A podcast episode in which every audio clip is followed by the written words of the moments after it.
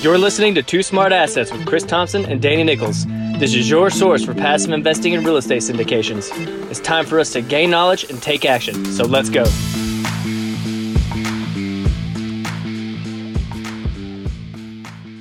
What's going on, everybody? Welcome back to the show. This is the Two Smart Assets podcast. I am your host, Danny Nichols, here once again with my fantastic co host, Chris Thompson. Good evening, my friend. How are you? Man, I'm doing great. You know, today we had a great conversation. Can't wait to share it with our listeners. Tell them what we're talking about this week. Okay, I'm glad you asked. Uh, today we had a great conversation with Todd Sulzinger of Blue Elm Investments uh, we kind of really talked about uh, Todd's transition from you know the corporate finance world into investing, and more specifically in investing in mobile home parks. Uh, you know, we talked a lot about the pros and cons uh, about you know just investing in mobile home parks and really why mobile home parks should be on every investor's radar for their portfolio. Absolutely. Ton of great stuff uh, that Todd provided. Can't wait to share it. But first, just want to give a shout out to all our listeners. We really appreciate you tuning in. And if you haven't done so already, please make sure to subscribe to the show and leave us a rating and written review. It really helps us grow the podcast, attract more guests, and ultimately provide better information for everyone listening. And if you're a passive investor or looking to get into passive investing, then head over to our website at twosmartassets.com there you can grab our guide for passive investing in apartment syndications. This is just a great introduction into the world of passive investing in apartment syndications. So make sure to check that out. Also, grab our apartment syndication sample deal. This is going to help you get comfortable with looking at this type of investment. So when the real opportunities come your way, you'll be ready. If you have any questions about what's in either of these resources, drop us a line anytime on our website's contact us page, or you can message us on Instagram, Facebook, or Twitter. We're posting some great content on there, so make sure to follow us and start connecting. Well, now that we got that out of the way, let's transition into the show.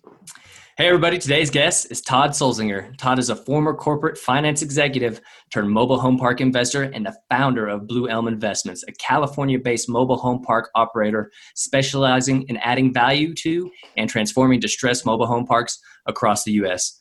Blue Elm has built the expertise to turn neglected mobile home parks into vibrant communities, increasing the availability of safe, clean, and affordable housing to the residents while offering their investors above market returns. Todd is a firm believer that investing in real, tangible assets like real estate is the most effective way to build long term wealth. Todd, it's great to see you. Welcome to the show.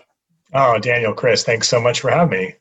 We're excited yeah, we're very excited, especially to talk about uh, you know today's topic, mobile home park investing. This is something uh, you know we've we've touched on briefly in our podcast, but definitely not enough. So uh, we're here to learn quite a bit. So I'm very excited for today. But that being said, let's just kind of dive into it. So you know we talked touched briefly in your bio about you know your background, but you worked as a corporate finance executive and then transitioned into real estate. So we know that a lot of people, you know, they work a professional job and they are transitioning to real estate. I mean, that happened to, to myself, it happened to Chris, but talk to us about why you decided to make that change and how that transition occurred.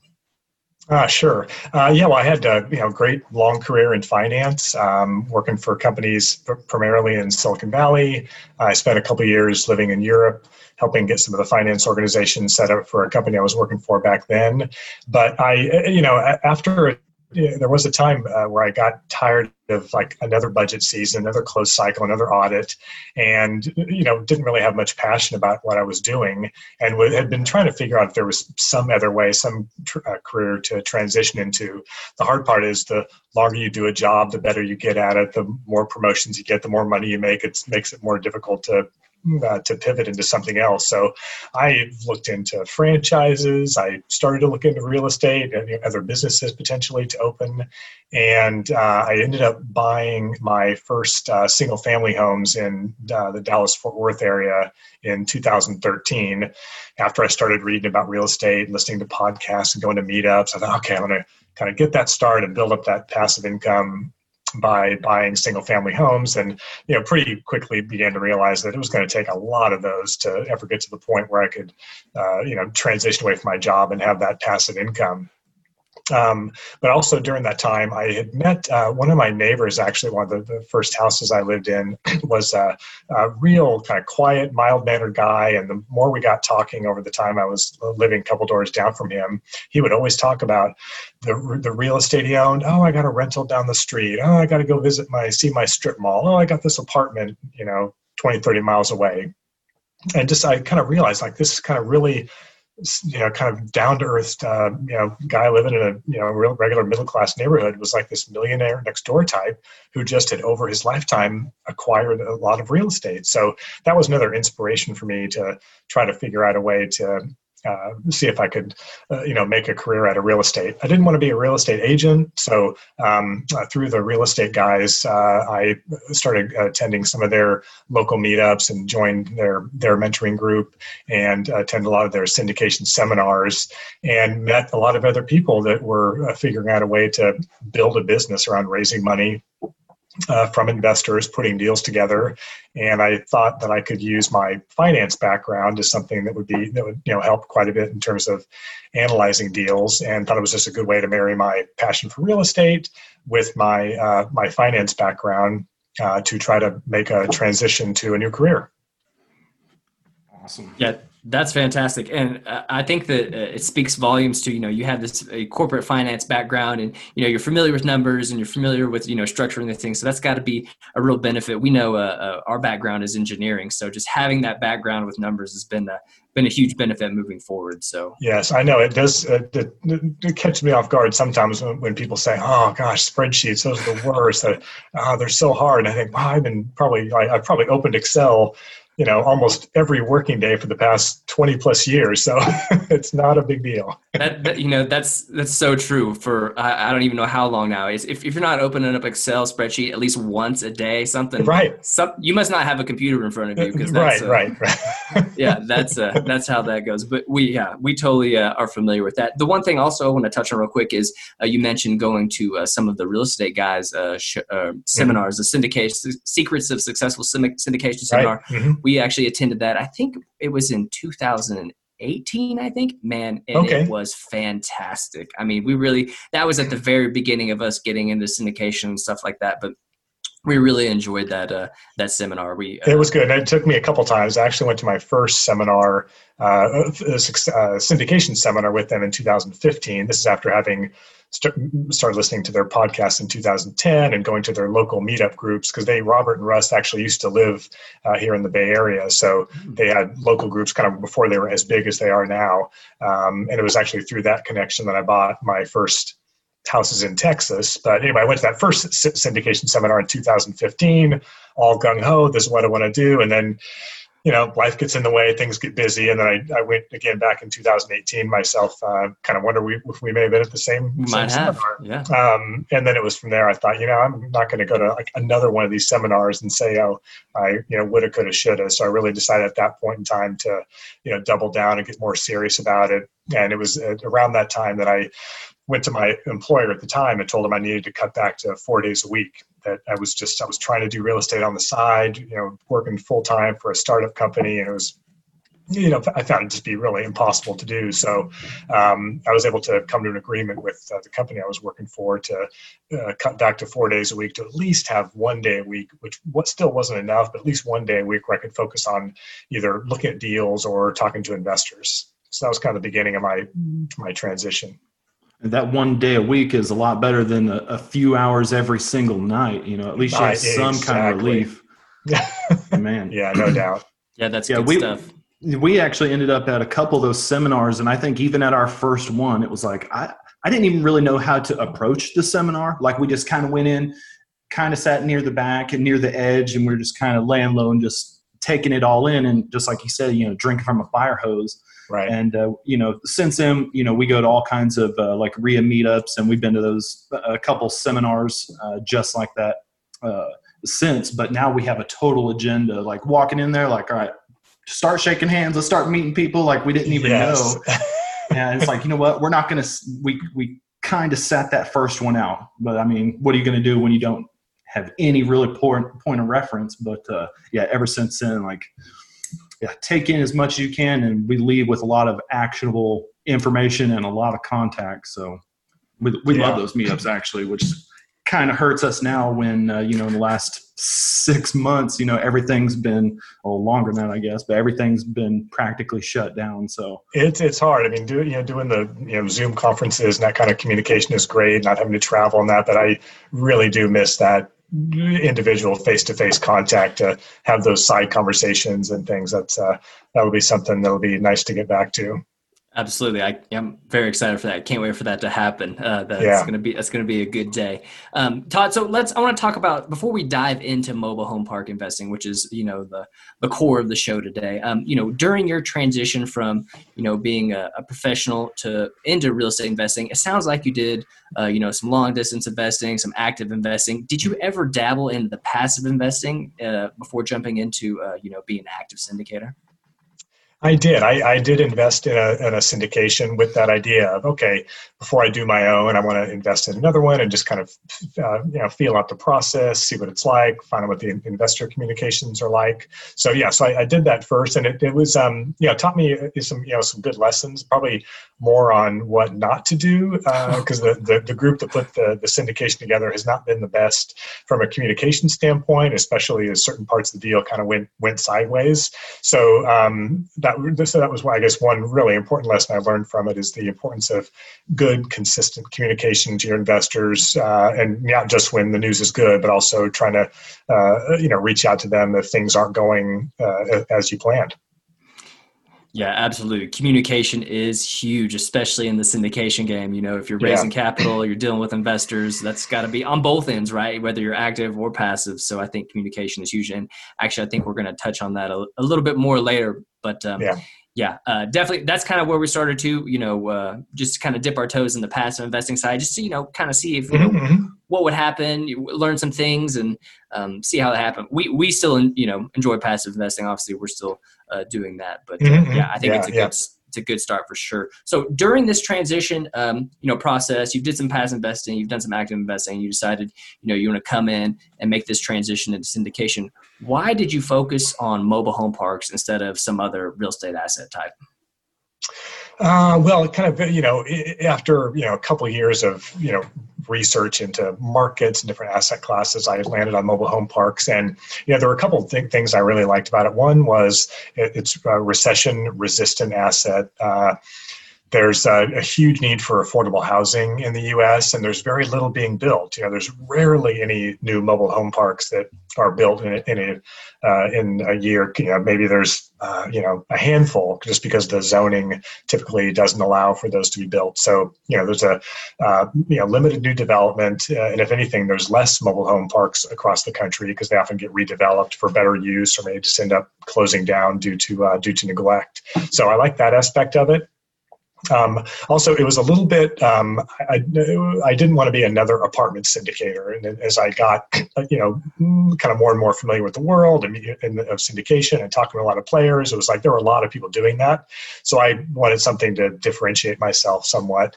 Um, and then also, it's it's an interesting business because there's it's still uh, it's a niche market, and there's still a lot of kind of like unprofessional managers. They, they call them like mom and pops that are, you know, may have owned the parks for 20, 30 years. They may have lived there and just haven't uh, kept up with rent uh, increases, haven't um, uh, kind of run it as professionally as they uh, as it could be, which is something you don't often find in a apartment complex. Um, like oftentimes in a mobile home park, you might find a park that's 50% occupied because maybe the you know trailers were torn down or uh, somebody moved their trailer out of the park. Um, but it'd be rare that you'd see an apartment building that was uh, like a 100 unit apartment building that might only be 50% occupied because usually those, those, are just run more professionally and are filled in. Uh, but in the mobile home park business, you can uh, oftentimes find really good deals with parks that are just not run as professionally as they could be. Yeah, absolutely. There's a, there's a lot of great stuff there, and we, I think we can agree that uh, uh, all those reasons are great reasons to you know be in uh, mobile home parks as, as an investor. But you know, over the past number of years, we've seen mobile home park investing uh, gain some momentum. Right? It's mm-hmm. still it still might not be as popular as say um, you know apartments or maybe some others uh, in terms of syndication, but we're seeing we're seeing to get some steam uh, coming mm-hmm. up. Uh, and we've talked to a number of investors, and they might kind of shy away from the mobile home park investing. And in terms of maybe a, a passive investor's mindset and their view what would you tell a potential passive investor basically like the benefits of you know kind of this beyond you know recession resistance stuff like that but why should maybe they consider putting this in their portfolio you know if they're interested in diversification and stuff like that Right. Uh, yeah, good question. I think, uh, I guess, part of the first part of that is diversifying into real estate via a syndication. You know, a lot of people that I, uh, you know, worked with, talked to, meet up locally, they're have that mindset about investing is all uh, you know just mutual funds and and the stock market. And you know real estate in their head is oftentimes just wow you know, like a single family home in a neighborhood that i live in for example. Um, so that's kind of the first uh, i guess maybe mental hurdle for some people is to go okay like investing in real estate where i don't have to do anything. And that is its own education process. Um, and then the next part, which is again, is it's it's it's good to be in a niche. I, I like it, but that's uh, an additional part of the education process because people don't, um, at least in California, don't see mobile home parks very often. There's you know a, a handful scattered throughout the you know 20 30 mile radius from where i live but you know oftentimes they're tucked away in neighborhoods they might be along a freeway behind a sound wall so you don't really see them that much uh, there's other states that particularly in the southeast where mobile home parks or mobile homes and mobile home parks are just a lot more common so people see them so uh, so to, trying to educate people about like what mobile home parks are how they work um, uh, and they're a little bit different in that um, in a mobile home park, you can either rent the lot to somebody where they own their home themselves, or you can actually own the home. The park can own the home, and you can rent it out, similar to renting out a single family house or an apartment. So, um, so part of it is just that education process of kind of explaining like how these businesses work and how they can how they can make good money. Um, yeah, sorry, go. No, I, I was actually curious. Like, do you find it uh, to be any kind of challenge at all? I guess, like, because uh, coming from uh, just a, a, point of ignorance, you know, I, I completely don't know very much about mobile home parks at all, but I do understand like they come with some kind of stigma, right? Yes. And is there is there anything like that that uh, that you that you find like investors might put up some kind of barrier there where it might I don't know. Uh, uh how do you get yeah, absolutely? That? I mean, it's um, you know, I, I have not seen the show, but there's a reality TV show. I'm not sure it's called like Trailer Trash or something. Trailer something derogatory about mobile home parks. So people either have that in their mind or they have an image of, uh, uh, you know, a mobile home being swept up in a tornado that goes through Oklahoma. So, which actually in reality doesn't happen that often. You know, hurricanes are usually a bigger threat than tornadoes, but um, they make for dramatic images on TV. Um, so it seems like for most of the investors I talk to, it's more a case of whether they want to or whether they feel comfortable investing in affordable housing. So whether it's a, would be a mobile home park or a C-class apartment versus feeling like they'd want to invest in an A class apartment or a nicer commercial building. I think if they're kind sure. of open to uh, investing in the affordable housing space, then mobile home parks make sense to them. That makes sense. Absolutely. So, so in terms of you know being a syndicator and you know getting you know investing, you know having passive investors invest in your deals, you just talked about you know a big challenge that typically you might face, uh, a common challenge. Are there any other common challenges you face from your past investors? Kind of like questions, you know, like hey, you know, I have this concern that that you see from past investors. Uh, anything particular that you can think of? Um, uh, so, yeah, some of it is around questions like hurricanes. Like I, my last mm-hmm. uh, deal was in Tennessee, and they would say like, "Are there hurricanes in Tennessee?" So I had to show them a map and say, "Okay, well, this part of Tennessee is not where Hurricane Alley is." And they're like, "Okay, all right, I get that." And, and do you have insurance? And is there loss of business insurance? So um, yeah, so those those kind of uh, questions come up, um, and then j- just them. Uh, I, I, guess and maybe it's because I've only syndicated mobile home parks. I don't know if there's would be a difference, but um, I would say so. I would imagine it might be some of the similar questions they might have about, you know, what's the market like? You know, why is the occupancy what it is? Does the local economy is it going to support you know filling in the park over time? And is, are you going to be able to meet your projections from that perspective? Yeah those are i think those are those are real concerns you know and mm-hmm. being able to to have those answers and you know being able to specify why you invested in you know mobile home parks and even that market is is uh, going to be very important. So yeah. And some of it is you know it's it's I, I put that kind of as part of my business plan at least a few pages just to explain the mobile home park business. I've got some slides that show like in georgia 16% of the people live in mobile homes. And florida it's 14% and just to kind of get people's head around wow okay there's you know 40 plus thousand parks across the country and then sometimes after those conversations i'll talk to them a few weeks later and they'll be like oh my gosh there's one like two miles from my house and i like never did think about it before but it's really nice and that guy's probably making like great money on that on that park. So um, so some of it, like a lot of things, you like uh, discuss something with somebody, and then all of a sudden they start to see it around them funny how that happens, right? I mean, I yeah, know, yeah. I know that's that's happened to me too a couple of times. So yeah, for sure. but we know your company, Blue Elm Investments, focuses on creating affordable housing communities across America, right? So uh, when you're in terms of you know the kind of you know landing deals and what is your buying criteria when you're looking at potential opportunities? You know, what's the what kind of parks are you looking for? Uh, well, when I one of the things that um, was the kind of thing that really flipped me into deciding, hey, I'm really going to double down and go into mobile home parks was a relationship I built with a mobile home park consulting company uh, based out of the Central Valley here in California.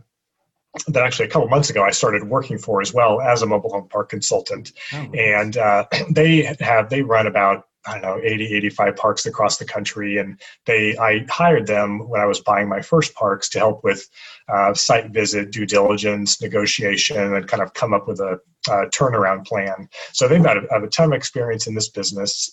Um, and that was kind of the thing that made me decide, okay, I really want to, uh, uh, that I can, you know, take my real estate and finance experience, but leverage their mobile home park experience, park experience to to build syndication. So in terms of kind of the, I was initially looking in markets where they already uh, had a presence where I could leverage the uh, rehab crews they have, maybe some uh, on-site management. So they manage parks in about uh, 15, 16 states across the country. So I was looking in states that were uh, landlord friendly. So I was and uh, so I was staying away from things like California, Washington, Oregon, and New York. so partly because the landlord tenant laws, also because the pricing is a lot higher in those markets.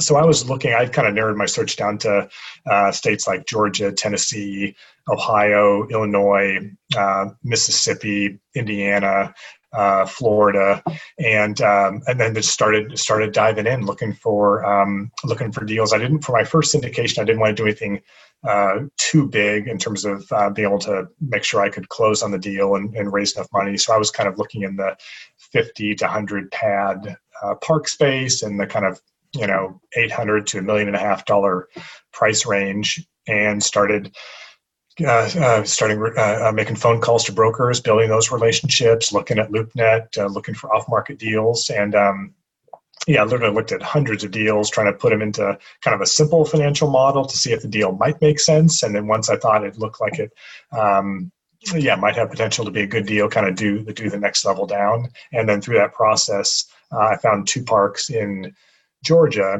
that I actually bought through a broker. Oh wow. Mm-hmm. That's fantastic. That's uh that's uh quite uh those markets. I think there's a lot to speak about those markets too, just in general. You know the kind of the markets you touch on. And I've looked at your your website and seen your portfolio. You know Tennessee, kind of Georgia hitting and those markets, and I think there's a lot of opportunity there. But as for you know in terms of uh, being a passive investor, so you're offering these deals as a syndication, you're syndicating these deals. In terms of uh, investors, what are are you? How are you offering these? Are you offering these uh, you know to accredited investors? You both accredited, and non-accredited? What's your what's your process for that?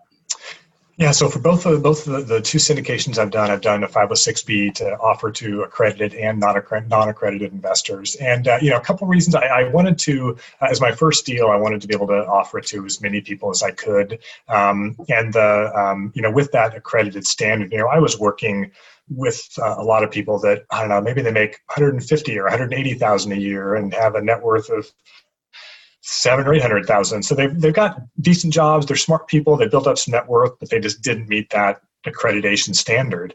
Um, so when I was initially talking to, to uh, people about the business I was starting and uh, investments I was trying to put together, I knew that there were definitely people that wanted to work with me that wouldn't meet that accredited standard. So, um, and because I knew I wasn't going to uh, hit the threshold with the maximum of 35 non-accredited mm investors in a 506b, uh, you know, I felt comfortable that I could do that and not not bump up against that limit. That's a good yeah, point. Uh, yeah, I think that's yeah. great, and I, I, and I'm sure you've noticed, but uh, recently the you know like SEC came out with some of the the changes to the definition of the accredited investor. So we're very eager to see what uh, what that looks like going forward. Yeah, yeah, me too. And it's funny. I, I talked to somebody else who actually is a pretty decent size syndicator, and he still does 506b because uh, even if he's raising five or six million dollars, he still hasn't bumped up to that 35 um, investor limit. And he's he actually finds that people, the fact that they actually have to certify officially versus a you know 506b do a self certification, 506c you actually have to have a CPA or a or a, a company like a verify investor really officially verify. And he said when people have a sometimes have a choice between doing accredited and non-accredited, they'll choose the non-accredited deal just because they don't have to either go through the hassle of going through all that paperwork and dealing with their CPA and trying to get this, or they're really not accredited. They might certify that they are, you know, or they, they might say, "Oh yeah, I'm accredited. Oh yeah, okay. Can you, uh, you know, fill out this? You know, go to the verify investor and get it get it done." Um, turns out they're not, and they just kind of go silent. So, um, and then I also had another friend of mine who um, is accredited, but um, it wasn't just as simple as a pay stub or a, you know a bank account or something. He had some land, he had some other investments that were mm-hmm. hard to um, uh, hard to kind of figure out what the value was. And his CPA really gave him a hard time. Like, I, you know, he said, I can't certify these for you because these aren't uh, like tangible things, uh, as tangible as saying like, you know, here's my bank statement or my bro- brokerage statement that proves my my net worth is this. So um, so at least for now, I, I think the 506b is uh, is a little bit simpler. You know, knowing that I have the challenge of not being able to uh, you know broadcast it everywhere and having to build relationships with investors before they're allowed to come into the deals. Yeah, absolutely. I think that's, that's a. Go ahead. Please. I was gonna say that's a. It's, it's great that you're uh, you know allowing passive investors uh, to come into your deals. I think that's important. We've been, you know, we've talked to a, lot, a number of people. Uh, our background is in oil and gas, and you know, we have a, a lot of people who do meet the accredited investor uh, qualifications or the requirements, I should say. Uh, but then there's that there's that group that are just under. You know, it, they're, they're not mm-hmm. quite there. They don't meet the income or the net level yeah. requirements, and it's like, man, you know, because you talk to them and you know they want to invest. And uh, you see a lot of these deals being 506c deals, and like you just can't can't do it. You know, you can't be a part of it. So I think it is. Yeah, or you might have a situation where somebody's kind of on the border, and I don't know, stock market goes down five percent oh, over a oh, couple weeks for whatever reason, and all of a sudden, wow, I'm not accredited now. Which again is it's kind of silly when you just have that kind of uh, artificial threshold in terms of what makes somebody sophisticated or smart enough to invest. But hopefully, the new rules will will make it easier. Yeah, I think it's. I think the whole point is basically to broaden who can encompass that. I mean, because even that two hundred thousand uh, dollar threshold, you know, that's eroding away with inflation as it goes. Anyways. Right, right. I mean, the fact that that's never changed is right. Exactly. yeah. Excellent. So yeah, um, we we we like that you're offering uh, you know the 506b. Do you plan on doing uh, moving forward? You could plan on doing the 506b still, or you kind of transition to the 506c or? You know, uh, it, it, it, would probably depend on, on the next deal I put together. I, I don't have an active deal happening right now, and, in a future deal, I might. There's a couple people I might partner with. So, um, so depending on the size of the deal, um, that's kind of where the 506c is nice because again, you can talk about it more openly with people that you that you haven't met, and um, so that there may be some benefit to doing that. Um, you know, if we if, if I was able to put another one together uh, as a 506b, again, I think that's a, a, nice thing to be able to let people who are um, again who just don't who are sophisticated, who want to diversify, but uh, again just don't meet that threshold. Yeah, absolutely. So, so Todd, we kind of want to we kind of want to dive into the, the you know we've been talking a little bit about about the passive side, you know, passive investors, and we kind of transitioned a little bit into the active side, but we kind of want to dive in uh, a little bit more into that and hear a little bit more yeah. about your story about active and uh, you know being on the active side because you know we are passive investors, but we're also looking to get into the active side as well, kind mm-hmm. of uh, you know more into that, and you know uh, having our having our limited knowledge of um, uh, mobile home parks, I think is uh, is one aspect. So we're definitely trying to learn yeah. more. But um, tell us a little bit more about some of the challenges you face. You know, coming from corporate America and becoming an active syndicator. You know, what are those some of those challenges you found in you know building your syndication business? Hey, everybody. You know, Todd provided so much valuable information today that we decided to split this episode into two parts. So make sure to tune in next week for part two with Todd from Blue Elm Investments. See you then. Hey, thanks for listening to today's episode. Head over to iTunes to subscribe to the show, and while you're there, we'd really appreciate you leaving a rating and written review. If you have any questions or topics you'd like to hear on the show, connect with us on social media or through our website at twosmartassets.com. We look forward to speaking to each and every one of you. Talk to you soon.